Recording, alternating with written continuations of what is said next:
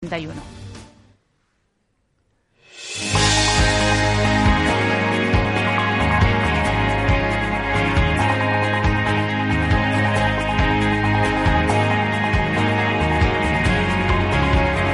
Franquiciados con Mabel Calatrava. Hola, ¿qué tal? Muy buenos días y bienvenidos a Franquiciados. Como cada miércoles abrimos una ventana al mundo de la franquicia, una ventana a la actualidad, por si estos días se están planteando formar parte de la industria. Si es su caso, presten mucha atención porque hoy les vamos a presentar franquicias de éxito, enseñas innovadoras y también resolveremos todas sus dudas sobre franquicias. Comenzamos.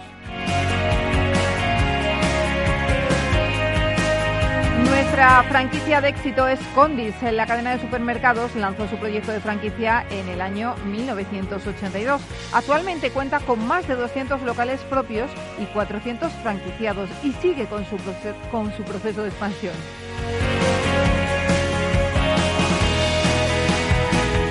Como franquicia innovadora les presentaremos Epic Kid Lab, la primera escuela de niños dirigida a futuros emprendedores. Una franquicia que permite desarrollar a chavales de entre 5 y 18 años sus ideas con apoyo de personal cualificado para que piensen en grande. Y estamos en una época en la que, por desgracia, muchas empresas lo están pasando mal y se están viendo obligadas a cerrar sus puertas. Hoy hablaremos con el grupo Indemniza, especializado en la reclamación de indemnizaciones a negocios por cierre en el estado de alarma. Y hoy nuestro mentor de franquicias, Antonio de Silonis, estará con nosotros para resolver todas sus dudas. Si quieren ir haciendo sus preguntas sobre franquicias, pueden hacerlo a través del correo del programa. Se lo recuerdo, franquiciados, el 2 con número arroba capitalradio.es. Pues como ven, un programa con muchas propuestas interesantes, así que no se lo pierdan, porque comenzamos.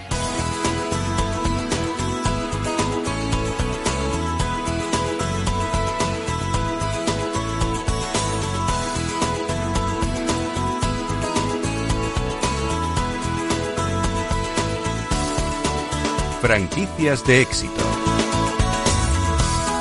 Y empezamos con el grupo de supermercados Condis. Ángela de Toro, ¿cómo estás? Buenos días. Buenos días, Mabel. Vamos a empezar haciendo un poquito de, de, historia. Condis es una compañía familiar que se fundó en 1961 cuando los hermanos Condal Escudé iniciaron su actividad comercial con una parada en el Mercat de la Merced de Barcelona. En 1980 inauguraban el primer supermercado y en 1982 abrieron la primera franquicia.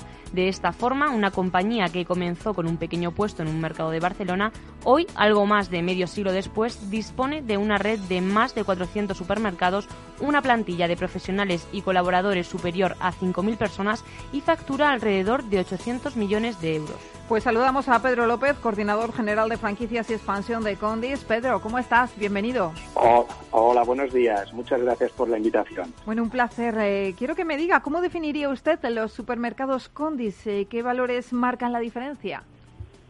Bueno, pues eh, la, para nosotros la, la, diferencia principal es que el, el, el, bueno tenemos una oportunidad que es la de abrir metros comerciales eficientes y es el donde focalizamos nuestros esfuerzos y con ello contamos, pues como habéis dicho un poco en los números, es, tenemos una red de franquicia eh, muy potente y, en continuo crecimiento y, y, al final es que es un modelo de negocio de franquicia basado en, el, en que el franquiciado forma parte de nuestro ADN, es decir, el 100% de las decisiones que toma la compañía es pensando en el franquiciado. Es integral, replica el concepto de, de la tienda propia, porque nosotros también tenemos tienda propia, y a partir de ahí es eh, ofrecer un saber hacer que, que, está contrastado con una eh, estrategia orientada al crecimiento y que a través de ese buen desarrollo y ese nivel de ventas y sobre todo una relación humana y, un trato muy muy personalizado, ¿no? el, apoyo eh, continuo al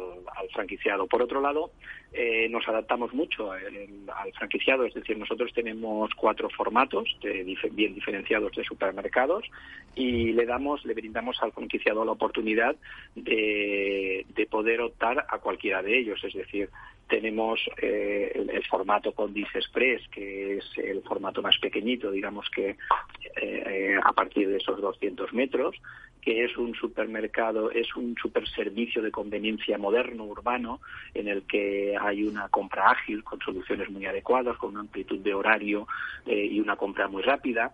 Eh, luego tenemos el supermercado Aiteo Super, que es aquel, aquel supermercado de confianza de toda la vida, en el que tenemos nuestras primeras marcas, pero ya tenemos una superficie más grande, entre 300 y 500 metros, con secciones de frescos, con una selección de, oferta. Luego tenemos el gran supermercado, que es el Condis Life, aquel supermercado que, que, vamos a partir de los 600 mil metros de sala, sala de venta, en el que aquí combinamos lo mejor del supermercado, que es la variedad, la elección, la amplitud, orden, precio y lo mejor del mercado, que es el producto fresco. ¿no? Y además tenemos la opción que es el Combi Shop, que es aquel mini market en estaciones de servicio abierto los 365 días del año, en el que con una superficie entre 100 y 200 metros cuadrados, siempre ya asociado a lo que es la estación de servicio, tenemos un amplio surtido. Claro, esto si le, si le decimos a nuestros franquiciados que tenemos estos cuatro modelos que, que se pueden adaptar perfectamente a ellos pues por, disponibilidad de local o ubicación o incluso por el sector en el que trabajan, pues creo que es una, una, una, un pequeño diferenciador y, y, una buena solución para ellos, independientemente eh, la proximidad. y, y, en Barcelona podemos decir que con esta cuota de, metros cuadrados, pues también esa notoriedad de, de, de tener el 14% de, de sala de venta de, supermercado en, Barcelona. Todo ello un poco es volviendo al, inicio, es que para nosotros el franquiciador es muy importante y cualquier decisión que toma la, la, compañía es pensando en nuestros franquiciados. Por eso llevamos 39 años franquiciando, ¿no? es un poco Mm, más de 50 años en el sector de la alimentación dan para mucho. ¿Cuáles han sido los principales hitos del grupo? Bueno, mira, los principales hitos eh, en su momento fue eh, organizar eh, el primer supermercado que se monta es en el año 80, bajo la enseña Condal Aliment, Condal Alimentación. Posteriormente, en el 92, vamos ya con la enseña Condis. Y yo creo que el primer hito fue la adquisición en el año 96-97 de una cadena también de importante tamaño y el relevo generacional. Al final eh, hemos conseguido tener un relevo generacional de empresa familiar con, y con gestión profesionalizada que, tiene lo bueno del modelo familiar, de la empresa familiar, como es el compromiso, el conocimiento del negocio, la cultura, el esfuerzo, la reinversión y luego lo bueno de la profesionalización. ¿no? Creo que este fue uno de los hitos que en estos últimos momentos en los que eh, nos hemos basado y también, ¿por qué no?, el, hito de, de, seguir creciendo y ser eficiente en el modelo de, de negocio para que nuestros franquiciados así así lo perciban. los últimos los números de las últimas aperturas de, años anteriores han sido muy buenos. El año pasado fue buenísimo y este año con todas las dificultades del momento, pues seguramente sea el, el, año con mayores aperturas de franquiciados de la compañía. Ajá. Bueno, según sus datos, Condis es una de las compañías que lidera el ranking español de franquicias por volumen de facturación. ¿Cuál es la clave del éxito? Bueno, es adaptarse a, los tiempos y sobre todo eh, entender al, consumidor, ¿no? Entender al consumidor e intentar eh, darle aquello que él necesita por ejemplo, nosotros, gracias a, la franquicia, eh, hemos conseguido estar en aquellas ubicaciones donde nosotros no hubiéramos podido estar. Es decir, estamos en pueblecitos, estamos en Capelladas, estamos en Besalú, estamos en pueblos donde a lo mejor nosotros no hubiéramos podido llegar y gracias a la franquicia estamos dando servicio a estas poblaciones, bueno, pues eh, y estamos encantados de, poder dar el, servicio. Creo que, quizás la, la, franquicia nos ha ayudado a todo esto y esto es un punto fuerte a, destacar por nuestra parte. Eh, actualmente cuentan con más de 400 tiendas abiertas. ¿Y qué zonas son las que están pendientes de cubrir y dónde les gustaría que se produjesen las siguientes aperturas? Mm, bueno, nosotros actualmente eh, creo recordar el número que lo cerramos ayer de, a mes de, octubre. Estamos con 659 tiendas totales. De estas 659 eh, tenemos 463 franquicias eh, de esas 463 franquicias tenemos 437 en Cataluña. Cataluña es allá donde tenemos mayor notoriedad y donde nos, nos cuesta menos eh, abrir.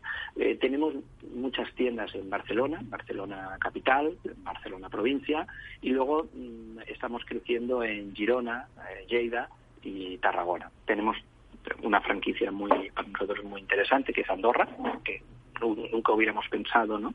que estuviéramos en Andorra y gracias al franquiciado hace cuatro años estamos con un franquiciado eh, que nos trata muy bien la marca, está funcionando muy bien y también estamos en la zona centro, en, Madrid. La notoriedad en Madrid es menor, entramos más tarde y realmente nos cuesta un poco más. Ubicaciones, mira, la ubicación aún, aún hay metros para poder abrir. Yo creo que hay por alguna población en la que no tenemos representatividad o tenemos una tienda y a lo mejor hay hueco para alguna otra ubicación. Bueno, y en Barcelona, y en Barcelona, aunque parezca que no haya hueco porque hay muchos operadores y muchas tiendas, siempre hay alguna ubicación que es buena. Ajá. Bueno, le iba a preguntar cuál es la inversión necesaria para montar un supermercado Condis. Eh, hemos hablado al mm. principio que había cuatro, cuatro formatos, cuatro marcas. Eh, imagino que cada una requiere una inversión distinta. Correcto. El, mira, nosotros, para, para darte un baremo de económico, podríamos decir que entre 800 y 1.000 euros el metro cuadrado de sala de venta. Pero esto evidentemente depende, depende de cómo nos encontremos el local, es decir, si formamos, si montamos un formato pequeño con 200 metros y lo hacemos libre servicio, en el que no ponemos secciones, en el que eh, la sección de carne y pescadería no va porque es un libre servicio en 200 metros, esto reduce la, la inversión. Y además, si tenemos la suerte de que nos encontramos un local que han dejado en el cual las instalaciones, el suelo, el techo está, se puede aprovechar, pues también reduce, es decir, nos vamos a la horquilla de los 800 o, algo menos. Pero si no, pues nos vamos a, hacia los 1000 y cuando nos vamos a formatos, como te decía, el formato grande, el, el, el, Condis Live, que es el formato de 600, en el que nosotros, sobre todo, lo que pedimos aquí en estos formatos es poder eh, dar, eh, le llamamos el gran supermercado, porque queremos darle un 40% de la sala de venta a lo que es el perecedero, a la fruta, a la carnicería, al pescado, pues evidentemente nos vamos más a la horquilla de los mil y podemos incluso superarla. En las secciones que tienen un, coste por su montaje, por su estructura de frío, por su estructura de exposición, tiene un montaje más, más alto, más caro. Em, ¿Cómo veis, Pedro, el sector de la alimentación en la actualidad a raíz de la pandemia?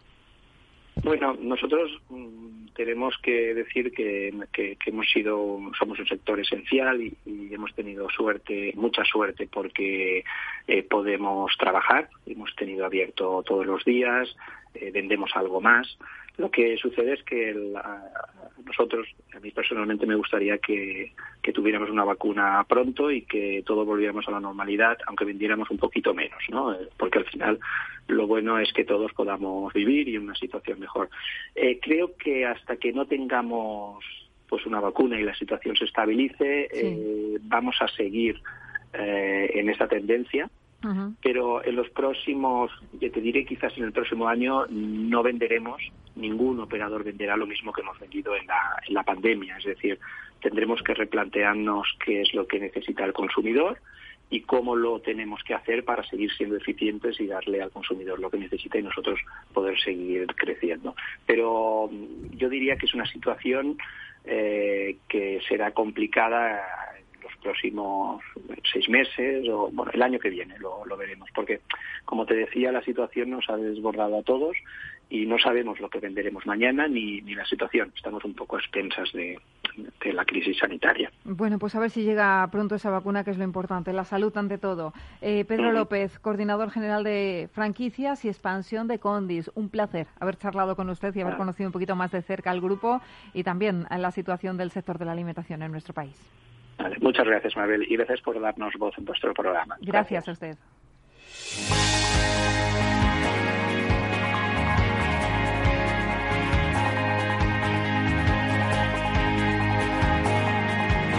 Franquicias innovadoras.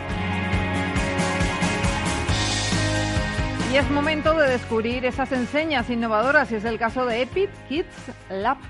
Así es, se trata de la primera escuela dirigida a niños emprendedores de 5 a 18 años. Durante 10 meses forman a estos chavales para que aprendan a convertir sus ideas en negocios y lo hacen a través de juegos y enseñándoles a manejar sus emociones. Saludamos a Raquel López, ella es la CEO y la fundadora de esta franquicia. Raquel, ¿cómo estás? Bienvenida. Muchísimas gracias. Oye, lo hemos explicado bien. Eh, en esto consiste el negocio, el, mm, en enseñar a los niños que tienen esas iniciativas, eh, pues de emprendedores adultos, a llevarlas a cabo. Sí, mm, bueno, sí y no. A ver, cuéntanos bien, cuéntanos. A ver, nosotros creamos el programa de emprendimiento con los objetivos de, de apostar, ¿vale? Por reforzar valores y principios para la edad adulta. Es decir, eh, a medida que nos vamos haciendo más mayores, ¿vale? Por experiencia propia, pues entramos en zonas de confort, eh, puede, ¿vale? Que nos aborde el miedo, la ansiedad, eh, bueno, que quizás mm, no hayamos trabajado bien el tema de los equipos, ¿no? y vamos perdiendo, ¿no? Como como esas características tan importantes que, definen a una persona, no, ya no es solo el conocimiento, sino también cómo tú eres o qué haces tú con el conocimiento. Y pensamos que si el emprendimiento, que es algo que cualquier persona en edad adulta lo desarrolla y al final tiene que reforzar esas habilidades, si se aplicaba en los niños, íbamos a crear una generación muchísimo más fuerte ante situaciones pues como esta que nos ha llegado, ¿no? ¿Y cómo se les ocurre poner en marcha esta franquicia? Pues porque soy mamá. Esto viene porque tengo dos peques y siempre me ha, me ha gustado mucho, me ha preocupado mucho eh, el tema de la, de la educación, ¿vale? No es tanto qué notas sacan mis hijos en la escuela, sino eh, qué talentos tienen mis hijos, ¿vale? Para el día de mañana que sean felices. Es lo que me preguntan muchas veces los directores de la escuela, ¿no? ¿Pero qué quieres que sea tu hijo? Digo, ah, yo no tengo que decidir qué quiero que sea mi hijo. Mi hijo tiene que decidir qué es lo que quiere ser y sobre todo que le haga feliz, ¿no? Para que pueda hacerlo durante muchísimo tiempo y no piense que está trabajando, sino que está disfrutando de lo que hace, ¿no? Que al fin y al cabo, pues es lo que, lo que yo hago. Entonces, bueno, me volqué, digamos, en, en buscar incluso una escuela que, potenciara sobre todo el idioma y, los talentos y sobre esto pues trabajar digamos esos valores o principios mediante el emprendimiento, la tecnología, la innovación que al final es el futuro. De ahí, de ahí vino. Un programa de 10 meses con 80 horas lectivas. Cuéntenos, ¿en qué consiste ese programa y cómo se desarrolla? Pues mira, eh, inicialmente los niños hay dos programas, uno de emprendimiento tecnológico y otro de emprendimiento. Digamos que la parte tecnológica es para los niños que les gusta mucho el mundo de los videojuegos y la tecnología y el programa de emprendimiento pues es para los niños que les gusta mucho pues el arte, la música, la danza, eh, la cocina, la moda, ¿vale? En ambos los niños tienen que desarrollar su proyecto emprendedor pasando, digamos, por todas las fases como una lanzadera, una incubadora. ¿Vale? Pasando por todas las fases del conocimiento para poder desarrollar esa idea y que esa idea pues no se quede en una idea de las que después van a, como yo digo, a los cementerios de ideas, sino que pase a ser un producto mínimo viable, ¿vale?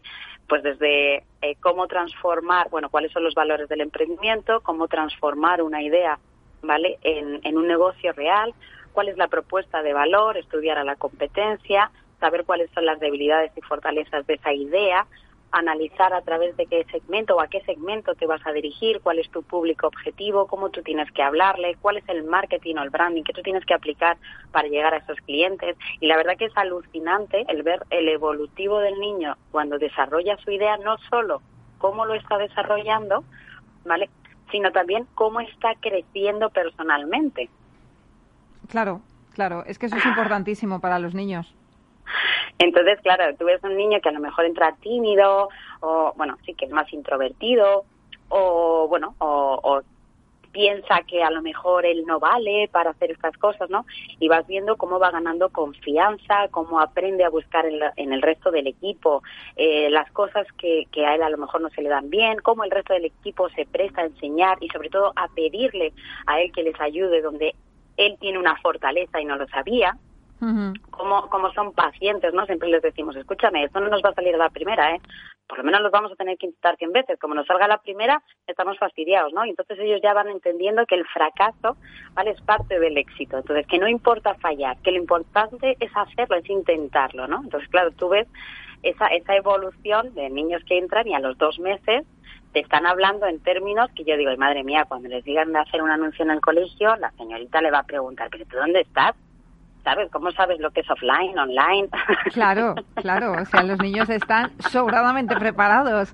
Oye, Raquel, imagino que también las historias de éxito, como la del creador de Facebook, bueno, pues son vuestro pan de cada día, ¿no? Que también contáis ese tipo de historias de, oye, mira, Apple nació en un garaje em, para mm, motivarles. De hecho, es nuestro patrón. Es decir, nosotros cuando entras en la escuela tenemos un súper cuadro de yo, ¿no? Para, para recordar sobre todo de dónde viene, ¿no? O sea, cómo, cómo nacieron las, las grandes ideas. Estudiamos, por supuesto, a, todos aquellos emprendedores que a día de hoy pues son la cuna de la innovación y tenemos también un apartado de lectura donde leemos libros como Piense y hágase rico, la biografía de Steve Jobs, El hombre más rico de Babilonia, ¿no? Para padre rico y padre pobre. Sí. Bueno, oye, quiero que me sigas contando más cositas, pero tenemos que hacer una breve pausa. Entonces, si te parece, lo dejamos aquí, pero no me cuelgues, que enseguida retomamos la entrevista. Ya nos hablas de inversión, de lo que cuesta montar esta franquicia, de dónde estáis ubicados. Y, y lo hacemos nada, en unos minutitos. ¿De acuerdo? Perfecto, aquí sigo. Señores, hacemos una pausa y en nada estamos de vuelta aquí en Franquiciados, así que no se muevan de ahí. Hasta ahora.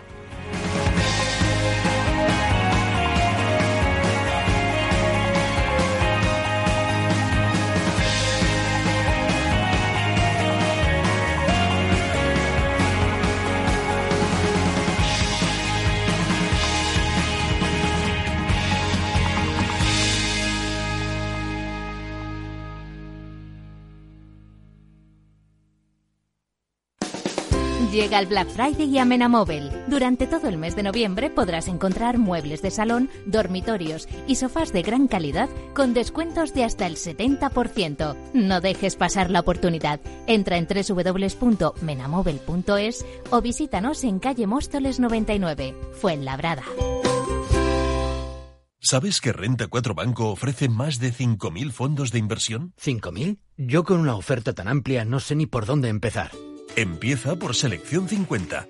Nuestros expertos analizan toda la gama, seleccionando los 50 fondos con mayor potencial, sus fondos favoritos. Entra en r4.com o acude a tu oficina más cercana e infórmate de nuestra Selección 50. Construye tu cartera de fondos fácilmente, como un experto. Renta 4 Banco, tu banco especialista en inversión. ¿Quieres anunciar tu negocio en la radio? Entra en el clubdelaradio.com. La compra es online, pero no os vamos a negar que nos encanta que nos llaméis. El teléfono, olvídate, no te vas a acordar. Entra en el clubdelaradio.com. Tu audio y tu campaña de una forma sencilla y rápida. Contrata anuncios en radio al mejor precio. elclubdelaradio.com. Escuchas Capital Radio, Madrid 105.7, la radio de los líderes. En Metro de Madrid llevamos más de 100 años observando cada mirada y ahora que solo te vemos los ojos, queremos ver que te sientes seguro. Por eso, desinfectamos diariamente nuestros trenes e instalaciones. Contamos con un sistema automático de control de acceso y aplicamos la apertura automática de puertas. En Metro, miramos por ti. Metro de Madrid, Comunidad de Madrid. Disfruta de la mejor cocina gallega en Montes de Galicia. Todo un clásico moderno en el barrio de Salamanca. Disfruta de la variada dieta atlántica, de las mejores carnes y pescados tratados con respeto y transparencia y regados con una de las mejores bodegas de la zona. En grupo, en familia o en pareja, Montes de Galicia te ofrece el espacio perfecto en cada ocasión. Abuelo. Dime, hija. ¿Te ha gustado el regalo que te he hecho? Pero si no se funciona el teléfono y me das ahora un altavoz. Es un altavoz para escuchar las noticias esas que tanto te gustan de bolsa. ¿Cuál? ¿Las de Capital Radio? Esa se llama Alexa y solo tienes que decirle Alexa, pon Capital Radio. Alexa, pon Capital Radio, maja. Te damos la bienvenida a Capital Radio. Puedes escuchar la señal en directo o nuestros mejores audios en formato podcast. Directo o podcast. ¿Qué quieres escuchar? Al final me va a gustar a mí el aparato este. Capital Radio. Siente la economía. Hornos San Onofre somos pasteleros y eso nos gusta. Utilizamos materias primas que nos hacen disfrutar y elaboramos todos nuestros productos de forma artesanal, sin sucedáneos, ni margarinas, ni grasas trans. Sabemos que las cosas buenas son importantes. Con el hashtag buscamos gente dulce. Horno San Onofre, calle San Onofre 3, teléfono 91 532 9060 y calle Hernani 7, teléfono 91 554 3396. También nos encontrarás en el mercado de San Miguel, www.pasteleriasanonofre.com. Capital Radio.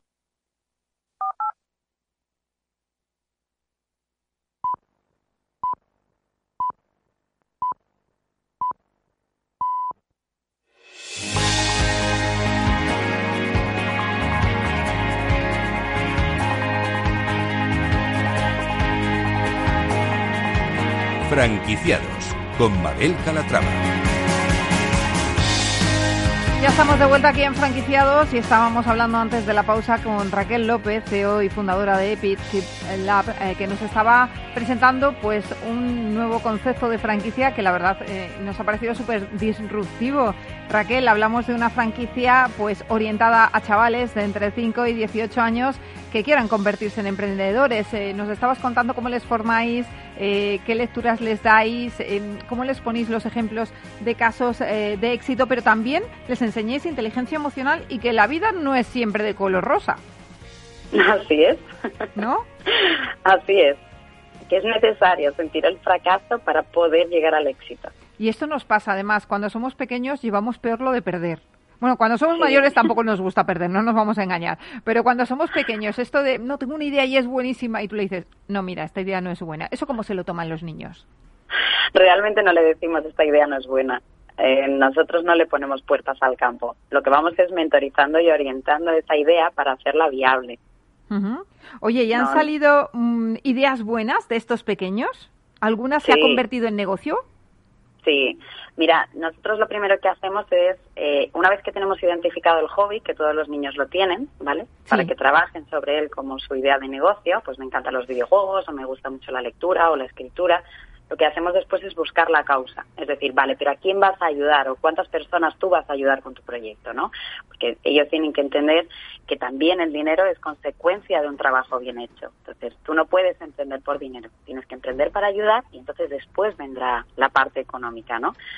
Y eh, en este caso, pues tenemos una niña que se llama Nerea, lleva ya, bueno, este es su, su segundo año con nosotros y ya tiene su primer libro en el mercado se llama Dilo Alto. Esta niña, pues bueno, su causa era combatir el bullying. Sí.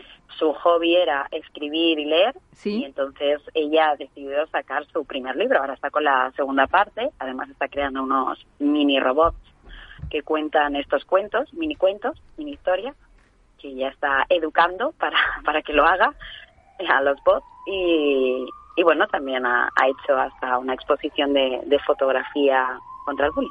Oye, eh, Raquel, ¿y qué ocurre cuando una idea se transforma en empresa? ¿Los pequeños son los consejeros delegados, son los padres, lo es la escuela, lo sois vosotros? A ver, ¿cómo funciona esto? El equipo, el equipo son los padres y, y Epic Kids. Y el feo es el niño. El niño lo que hace es eh, aportar sus ideas y dirigir, ¿vale? Siempre jugando. No estamos buscando al unicornio, no estamos buscando que los niños eh, sí conozcan el valor del dinero, pero no que se enfoquen en, ganar dinero, ¿vale?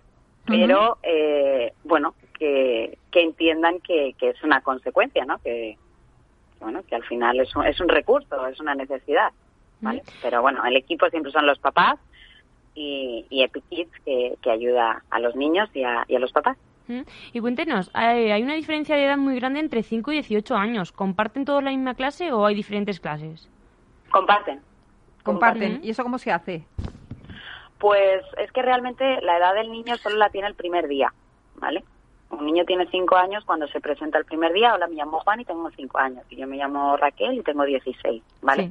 A partir del segundo día, los mayores, digamos, ayudan o lideran, ayudan, apoyan a los más chiquititos y los más chiquititos ayudan a desbloquear muchas veces la mente de los más mayores. Entonces, cuando tú vas a, cuando tú te incorporas en el mundo profesional, tú tienes compañeros más mayores y más pequeños y tienes que aprender a trabajar o lidiar con todas las edades. Esto pasa igual. O sea, creo que es, creo que es fabuloso enseñarlo cuando, cuando eres pequeño, ¿no? Que, que puedes compartir espacio y tiempo con personas más adultas y con personas de tu edad. Además, te pueden aportar más valor. Oye, Raquel, cuéntanos, eh, ¿cuántas franquicias tenéis en la actualidad? Ahora mismo tenemos cuatro. Cuatro. Ajá. ¿Y la inversión Cuatro. necesaria para abrirla, para abrir una nueva? 10.000 euros. 10.000 euros. ¿Y algún requisito especial de local, de zona de expansión? No, no, no, no, no, no, no, no, no, no. Nada más. Así de sencillo. No, de hecho, sí, de hecho nosotros estamos trabajando en la parte, ahora mismo estamos muy volcados en la parte online. ¿vale? Y que de hecho, bueno, pues ya estamos también en Latinoamérica, en, en muchos países de Latinoamérica, en México, Perú, en Colombia, Venezuela, Costa Rica. Y eh, en el momento en el que, pues, oye, pase un poquito más la pandemia, ¿vale? Lo que pretendemos es que el asociado, porque nosotros no lo llamamos franquiciado, sino asociado o licenciatario, no incurra en costes fijos de forma inicial, sino que hasta que tenga una masa crítica, un volumen suficiente, ¿vale? Porque no queremos que se agobie. Pues para el eh, local los gastos. Raquel, lo tenemos que dejar aquí, que, que se nos acaba el tiempo. Raquel López, CEO y fundadora de Pitkill Labs, muchísimas gracias por estar con nosotros. Una empresa que nos ha encantado, porque, oye, estos conceptos innovadores están fenomenal. Gracias. Muchísimas gracias a vosotros por hacernos eco. Gracias a ti. Un saludo.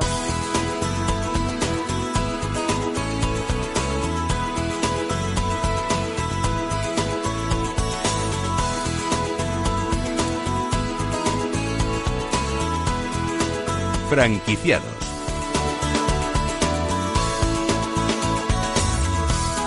Estamos en una época en la que, por desgracia, muchas empresas lo están pasando mal y se están viendo obligadas a cerrar sus puertas.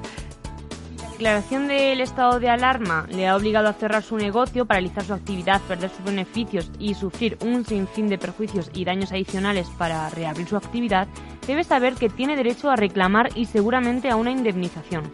Hoy hablaremos con el grupo Indemniza, especializado en la reclamación de indemnizaciones a negocios por cierre en el estado de alarma. Jorge Ruiz, director general de Indemniza, ¿cómo estás? Bienvenido. Pues muy bien, corriendo en esta ciudad que cada vez va cogiendo el ritmo que teníamos acostumbrado a tener. ¿Verdad que sí? Se nota mucho ese ya se tráfico. nota, ya se nota el tráfico, Mabel. Bueno, gracias, pues nada, gracias. nada, un placer. Eh, ¿Tienen datos de cuántas empresas se han cerrado a causa de la pandemia y, y si se puede reclamar en todos los casos? Pues hombre, sinceramente, eh, eh, yo creo que es un poco precipitado y prematuro hablar de datos de cierre. Realmente la, la iniciativa que nosotros hemos tenido no es exactamente porque cierren eh, su actividad o dejen de, de tener la actividad eh, las empresas y los comercios, sino porque eh, durante el periodo del estado de alarma, desde el 14 de marzo Sí. hasta eh, la fecha final fue el 21 de, de junio, pero eh, hubo una progresiva reanudación de la actividad eh, con lo que llam- se llamó la desescalada, fueron los establecimientos retomando la actividad. Durante ese periodo de tiempo que estuvieron los, los locales cerrados por, por imperativo, Sí. además, por imperativo legal, pues es el periodo de tiempo en el que indemniza.org eh, está presentando una reclamación por el lucro cesante, por las pérdidas que se han ocasionado por ese periodo que han estado cerrados los, establecimientos, una, una reclamación que se fundamenta en algo importantísimo, que es la peritación de esos daños, o sea, el justificar económicamente esos daños. Todo esto eh, está incluido dentro de lo que es nuestro servicio, que tiene un coste de 295 euros. Ujú. Creo que está abierto y lo hemos universalizado y e inicialmente pues es, es algo a lo que todos los establecimientos tienen derecho. Todos, todos los establecimientos y todas las empresas. Imagino que si hay empresas que ya iban mal antes de la pandemia y no había atisbo de viabilidad, lo tendrán más difícil justificar el cierre por la pandemia. Efectivamente, es que el, el fundamento, el fundamento de, de la reclamación eh, en el ámbito estrictamente jurídico, eh, pues tiene el criterio de, bueno, pues de, lo que fue el decreto del 14 de marzo, como estoy diciendo, y luego todo el cuerpo de, de decretos que se fueron aprobando que han adquirido, pues eh, el, estable- el establecimiento de ley, ¿no? Sí. Y es importante hacer una significación. No es una reclamación contra ningún gobierno, sino es una reclamación contra la administración pública, contra el Estado. Porque las decisiones que algunas veces toma el Estado pues vas- eh, van en perjuicio de los administrados. En este caso, esta decisión jurídicamente tiene una clara cabida para llevarse a cabo. Si es cierto que los establecimientos que no tenían una muy buena actividad eh, anteriormente al día 14 de marzo, pues van a tener más complicado. justificar las cuantías. Pero bueno, sí está claro. O sea, si eh, una empresa presentaba un impuesto 303 de IVA eh, con una cantidad de 1.000, 2.000 al mes, perdón, al trimestre, pues esa es la cantidad en la que se va a fundamentar la reclamación, porque era lo que estaba gestionando en su actividad. Está claro. Bueno, ¿y qué hacen cuando les llega un caso? Vamos a poner ejemplos prácticos. Pues mira, eh, el ejemplo más fácil que estamos eh, trabajando en estos momentos eh, es el de la hostelería, que es uno de los sectores que está muy, muy, muy, muy afectado. Pues un establecimiento de Cantabria, pues que, tuvo que cerrar el día 14, como otros muchos establecimientos que ahora también les explicaré, pues tenía además productos perecederos en sus cámaras y, y de repente, pues todos esos productos los tuvo que tirar. La justificación de esas facturas ha dado lugar también a que esas cantidades se puedan reclamar, además de la actividad, como estábamos diciendo, que tiene de manera cotidiana. Bien, pues estaríamos hablando, en un caso de Cantabria, como digo, un, un establecimiento de restauración, en torno a unos 60 creo que eran 66.000 euros. Pero tenemos otro caso de un establecimiento eh, eh, en León, un reputado eh, también restaurante, pues que estamos hablando de en torno a unos 80.000 euros. O sea, que cantidades importantes. Una peluquería que también pues se vio afectada. En principio podían abrir, luego no podían abrir. Conclusión, pues estamos hablando que una peluquería humilde, molesta, pues estamos hablando en torno a unos 15.000 euros. Entonces, son cantidades que, que, son absolutamente importantes en estos momentos, que son muy complicados. Claro que sí. ¿Eh? Ahora mismo, Un taller mecánico. Totalmente. claro, hay, sectores de todo tipo, bueno, eh, negocios de todo tipo. Incluso un taxista que tiene su propio negocio. Y que han visto bajar su facturación de forma notable. Eh, bueno, ahora mismo, ¿cuántas reclamaciones de las que han gestionado han llegado a buen puerto? ¿Tiene un porcentaje? Bueno, pues de momento es que no se ha manifestado la Administración al respecto. Hay un periodo de tiempo, que es concretamente un año. Ese periodo de tiempo es el que eh, legitima a que se pueda presentar la reclamación y esperamos que esa estas reclamaciones que presentemos desde ya, desde este momento, ya, ya está corriendo el reloj en contra, esas, esas reclamaciones que presentemos ahora, pues se diriman o se decidan por parte de la Administración a partir del 14 de marzo del año 21, que ya es cuando se expide el plazo para presentar las reclamaciones. le iba a preguntar por eso, si había un plazo máximo para reclamar. El 14 de marzo es el plazo máximo que permite la, jurisprudencia para presentar la reclamación, que la reclamación no es, no es una vía jurídica todavía. La reclamación es un derecho que permite posteriormente ir a la vía contencioso administrativo. Si no se presenta la reclamación, posteriormente no se podrá ir al contencioso administrativo Quiero con esto explicar, eh, Mabel, que si una empresa, eh, un autónomo, ha presentado su reclamación y se acoge eh, por parte de, la Administración Pública el que se indemnice por ese perjuicio, aquellos que no hayan presentado la reclamación ya no tienen derecho a pedir esa indemnización. En consecuencia, lo importante ahora, por 295 euros, es sacar el ticket para si quieres ir al contencioso, vas, y si no, no vas, pero ya tienes el derecho. No se debe de perder nunca ningún derecho. ¿Y cuánto tiempo tarda una empresa en saber si le corresponde esa indemnización? Pues eh, lo puedes saber ahora mismo, en estos momentos, entrando en la web eh, de indemniza.org, www.indemniza.org. Hay un simulador que además eh, la información que pide es muy clara y muy concisa, la provincia fundamental, porque como bien sabéis, la desescalada de actividades fue por comunidades autónomas ¿Qué significa esto?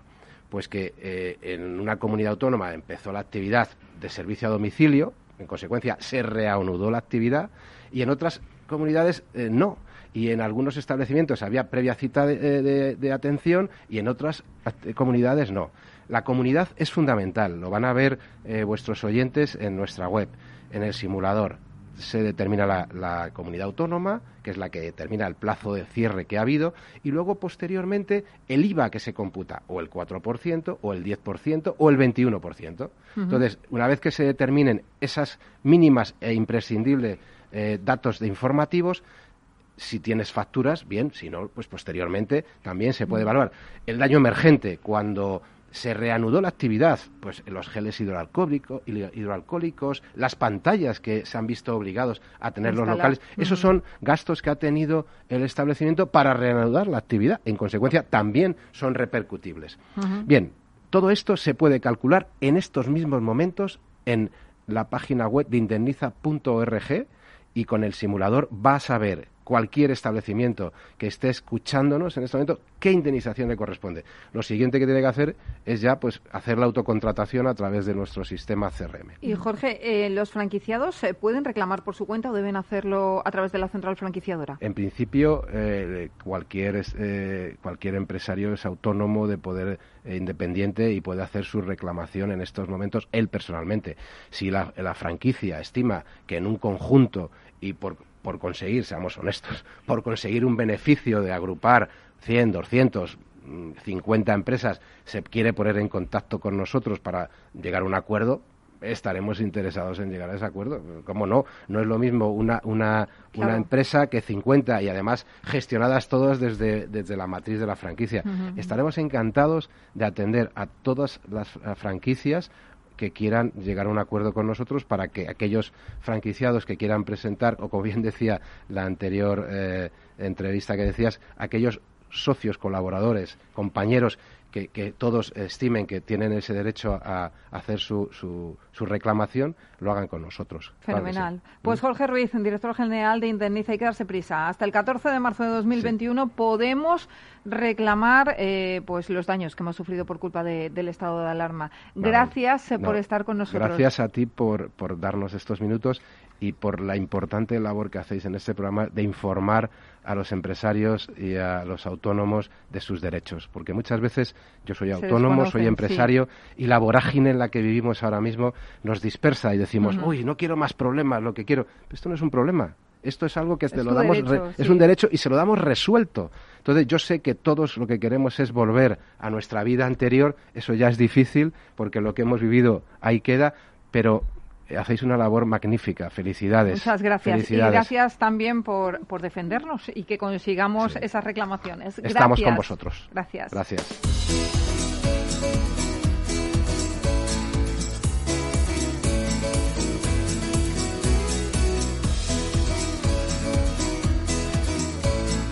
El mentor de franquicias.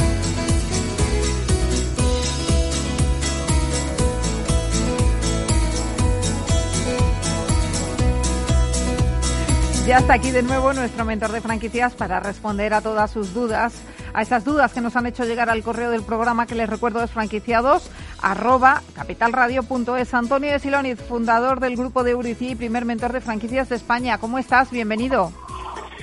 Pues muy bien, muy buenos días a todos. Bueno, muy interesante. No sé si has podido escuchar un poquito de la entrevista anterior en la que se nos ha hablado de cómo reclamar los daños causados por el cierre del negocio pues durante el estado de alarma. Y en las franquicias, Antonio, eh, se lo preguntábamos también a Jorge, pues eh, todas tienen derecho a reclamar y sobre todo aún más las de hostelería. ¿Qué se comenta en el sector de, esta situación? Bueno, la situación en este momento es muy, muy dura. Eh, no existe una, digamos, una labor eh, digamos, grupal. La asociación, esta Asociación Española de Franquiciadores, está ayudando a dar consejos a ciertos franquiciadores, pero lo cierto es que muchos franquiciados se están encontrando muy solos, tanto en la gestión de los alquileres. Eh, hemos de tener en cuenta que, en hostelería el, el, coste de alquiler y de personal es muy grande. Ahora que no tienen personal, el coste de alquiler, si, si, si los locales no están abiertos, pues es tremendamente engorroso. Entonces, eh, actualmente, como si dijéramos, no está llegando la sangre al río, porque muchas de estas empresas eh, optaron por los créditos ICO y, y en este momento pues están tirando de crédito ICO. Pero, pero esto se acaba y estos fondos eh, se van acabando y hay que devolverlos. Entonces, en un momento dado, pues me imagino que, que el Estado y el ICO tendrán que tomar cartas en el asunto porque mm, creo que, que no va, a haber muchas empresas que no van a poder devolverlo. Entonces, el sector que comenta, pues que, mm, que estamos asustados, eh, sobre todo los sectores que, que, van mal, la, la, parte de hostelería, la parte de turismo, eh, otras líneas de negocio pues no van tan mal o otras van muy bien. Claro. Eh, Antonio, vamos a ir ya con las preguntas para que nos dé tiempo a responder el máximo de, ellas. Eh, nos escribe Pepi Ginés de Almería y nos dice, hace un año me interesé por una marca y solicité información que me dieron amablemente. Lo que no me terminó de convencer fue la inversión, que superaba los 60.000 euros. Mi pregunta es, dada la situación que vivimos, ¿es posible negociar esta inversión? ¿Están las franquicias dispuestas a rebajar ese margen? Eh, pues mira, Pepi, hay un tema muy importante. Eh, tú estás hablando de rebajar la inversión. Eh, la inversión es algo que el, franquiciador, con su saber hacer, ha creado con la inversión más justa para cada uno de nuestros franquiciados. Entonces, ¿qué es lo que ocurre? Que tienes que, mm, bueno, mm, eh, aquel franquiciador, a ver cómo lo digo de una forma elegante, aquel franquiciador que te rebaje al 50% la inversión por simplemente eh, estar en el momento en el que está, tienes que desconfiar. ¿Por qué? Entonces, ¿qué ocurre con el resto de franquiciados? ¿Qué ha pasado? ¿Por qué esa inversión cambia en un 50%. Distinto es que luches por rebajar el canon de entrada o los royalties mensuales eh, si son fijos sobre todo. Eh, ese es mi criterio. Es decir, tienes que tener cuidado eh, con, y sobre todo, como siempre comentamos en todos los programas, habla sobre todo con los franquiciados de esa enseña para ver cómo les van las cosas y en qué medida ellos tuvieron inversiones superiores o menores. Ya, claro que sí. Bueno, vamos a contestar también a Aurelia López de Madrid. Dice, estoy muy interesada en convertirme en franquiciado de una peluquería y me gustaría que me informasen sobre si existe alguna cláusula en caso de que decidiese salir de la franquicia. ¿Puedo plantear mis condiciones en el contrato en caso de una posible salida de la red? Yo creo que hay mucho miedo en este momento. Es lo que estoy viendo en las preguntas que nos llegan, ¿verdad? sí, sí, sí, sí. Eh, eh, cualquier tipo de contrato es una relación entre personas. Entonces, eh, lo que ocurre es que el contrato de franquicia, desde la perspectiva jurídica, hay que decirle, hay que decirle a Aurelia que es un contrato, en primer lugar, bilateral entre franquiciador y franquiciado, y luego como contrato mercantil es un contrato de adhesión, es decir, que lo crea una de las partes eh, que es el franquiciador. Y tú, si quieres, mm, lo tomas o si no, por desgracia, lo dejas. Entonces, muchas veces puedes variar ciertas cláusulas, pero un franquiciador no puede hacer diferencia entre sus franquiciados. Entonces, ese contrato suele de ser casi inmutable. Entonces, he de decirte que puedes plantear, como dices, condiciones en el contrato, pero si es una franquicia que no está empezando, es decir, si contigo es eh, tú te conviertes en franquiciado piloto, uno de los franquiciados iniciales, es posible que pueda haber una flexibilización. Pero si mm, ya hay más de 100 franquiciados, existe eh, una trayectoria, pues es muy difícil que cambien las condiciones aunque estemos en tiempos de pandemia. Eh, vamos a saludar también a Pablo Araujo de Toledo, que nos ha escrito y nos dice, es un buen momento para invertir en una franquicia inmobiliaria. Estoy viendo que es uno de los sectores más activos en esta crisis. Pues la verdad que, hemos tenido, recordarás, eh, a varios invitados del, del mundo inmobiliario y todos coinciden que están en un momento eh, muy bueno. Están, eh, hemos de tener en cuenta que nos hemos dado cuenta muchas personas que la casa donde vivimos es pequeña, le falta jardín, no tienen no tiene balcón, eh, terraza, terraza o balcón. Entonces, en este momento está habiendo mucho movimiento, mucho movimiento de, de compra de casas eh, digamos, en la periferia de las grandes ciudades. Y luego también ha habido mucho desalquiler de estudios que tenían alquilados pues consultores extranjeros que estaban en Madrid o, en Barcelona. Entonces, eh, hay una oferta de alquiler que antes no había. Entonces, también está habiendo un movimiento importante. Luego, cada vez más las inmobiliarias trabajan por Internet. Para que todos nos entendamos, algo parecido a un idealista. Entonces, ¿qué ocurre? Que, que todo aquello que, que, desde casa lo puedas ver, puedas, eh, digamos, no tener una intervención personal, pues mm, está dando muy buen resultado. Entonces, una franquicia que mezcle la inmobiliaria con, con una buena plataforma de Internet puede ser un muy buen negocio. Fenomenal. Pues vamos con Arancha Jiménez, que nos quedan dos minutitos. Arancha de Madrid dice, siempre les escucho decir que una franquicia no te hace rico, pero me gustaría saber cuál es el sueldo medio que te puede ofrecer una franquicia de autoempleo. pues como, como decimos, el autoempleo es algo eh, que mm, yo me gusta decir que una franquicia de autoempleo es aquella que, que tienes una inversión máxima de 30.000 euros cuando entras en la franquicia, pero máxima, y luego que te deja un, eh, lo que suele dejar un, es entre en los 1.000 a 2.000 euros eh, líquidos mensuales y luego entre 4.000 y 6.000 en, en Navidades. Entonces, eh, quiero decir Navidades en las épocas más fuertes. Si estás en zona de costa, pues también hay que poner una muy buena eh, venta en, en, el mes de julio y agosto. Pero eh, normalmente si estás en una ciudad como Madrid o Barcelona, pues solamente tienes una campaña fuerte. Entonces, en esa campaña fuerte es donde se centran también, pues, eh, digamos, si un mes facturas eh, 10.000 euros, en Navidad facturas eh, 20.000 o 25.000 euros. Bueno, pues eh, ya tiene su respuesta Arancha y todos eh, los demás oyentes. Así que lo dejamos aquí. Antonio, muchísimas gracias por estar con nosotros y hasta la semana que viene. Gracias a vosotros. Un abrazo.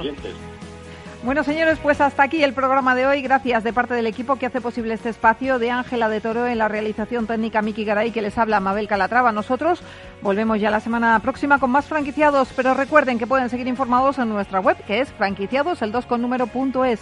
Hasta entonces les deseamos que sean muy felices.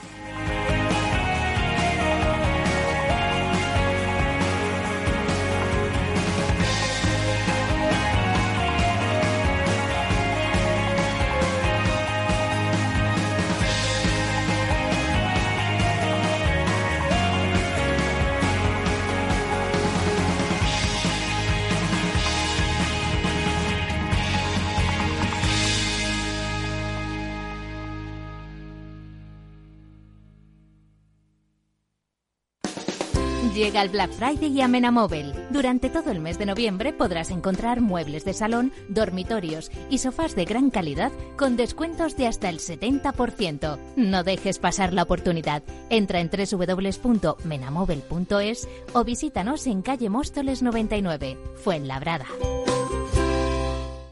Cuando un gestor te habla con terminología demasiado compleja, es porque no puede permitirse decir las cosas así de claras. En Finanbest solo ganamos si tú ganas primero. O lo que es lo mismo, en Finanbest, si no sumamos, no restamos. Conoce todas las ventajas del Result Investment. Tienes mucho que ganar. Finanbest, tú ganas. Capital Radio Madrid, 105.7. Disfruta de la mejor cocina gallega en Montes de Galicia. Todo un clásico moderno en el barrio de Salamanca. Disfruta de la variada dieta atlántica, de las mejores carnes y pescados tratados con respeto y transparencia y regados con una de las mejores bodegas de la zona. En grupo, en familia o en pareja, Montes de Galicia te ofrece el espacio perfecto en cada ocasión. Capital Radio. Aportamos valor. ¿Cuál es el plazo de vigencia del aval línea ICO COVID-19? El plazo del aval emitido coincidirá con el plazo de la operación hasta un máximo de cinco años.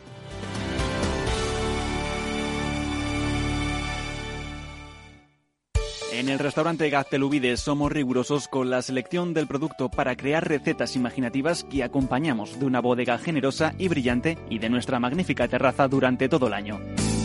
Restaurante Gaztelubide, carretera de La Coruña, kilómetro 12200, La Florida. Teléfono 91 372 8544. Una recomendación del programa gastronómico Mesa y Descanso. Esto te estás perdiendo si no escuchas a Luis Vicente Muñoz en Capital, La Bolsa y la Vida. La economía española eh, sorprende, sorprende siempre para, para, para bien en los momentos más, más difíciles. Este, este es un momento de una extrema complejidad. Eh, que lo que les diría es, eh, tenemos una economía que es competitiva gracias a las reformas que se hicieron en su momento. Yo creo, estoy convencido que la economía española pues eh, se votará y volverá a generar empleo con intensidad y volveremos a crecer por encima de la media. Luis de Guindos, vicepresidente del Banco Central Europeo. No te confundas. Capital, la bolsa y la vida con Luis Vicente Muñoz, el original.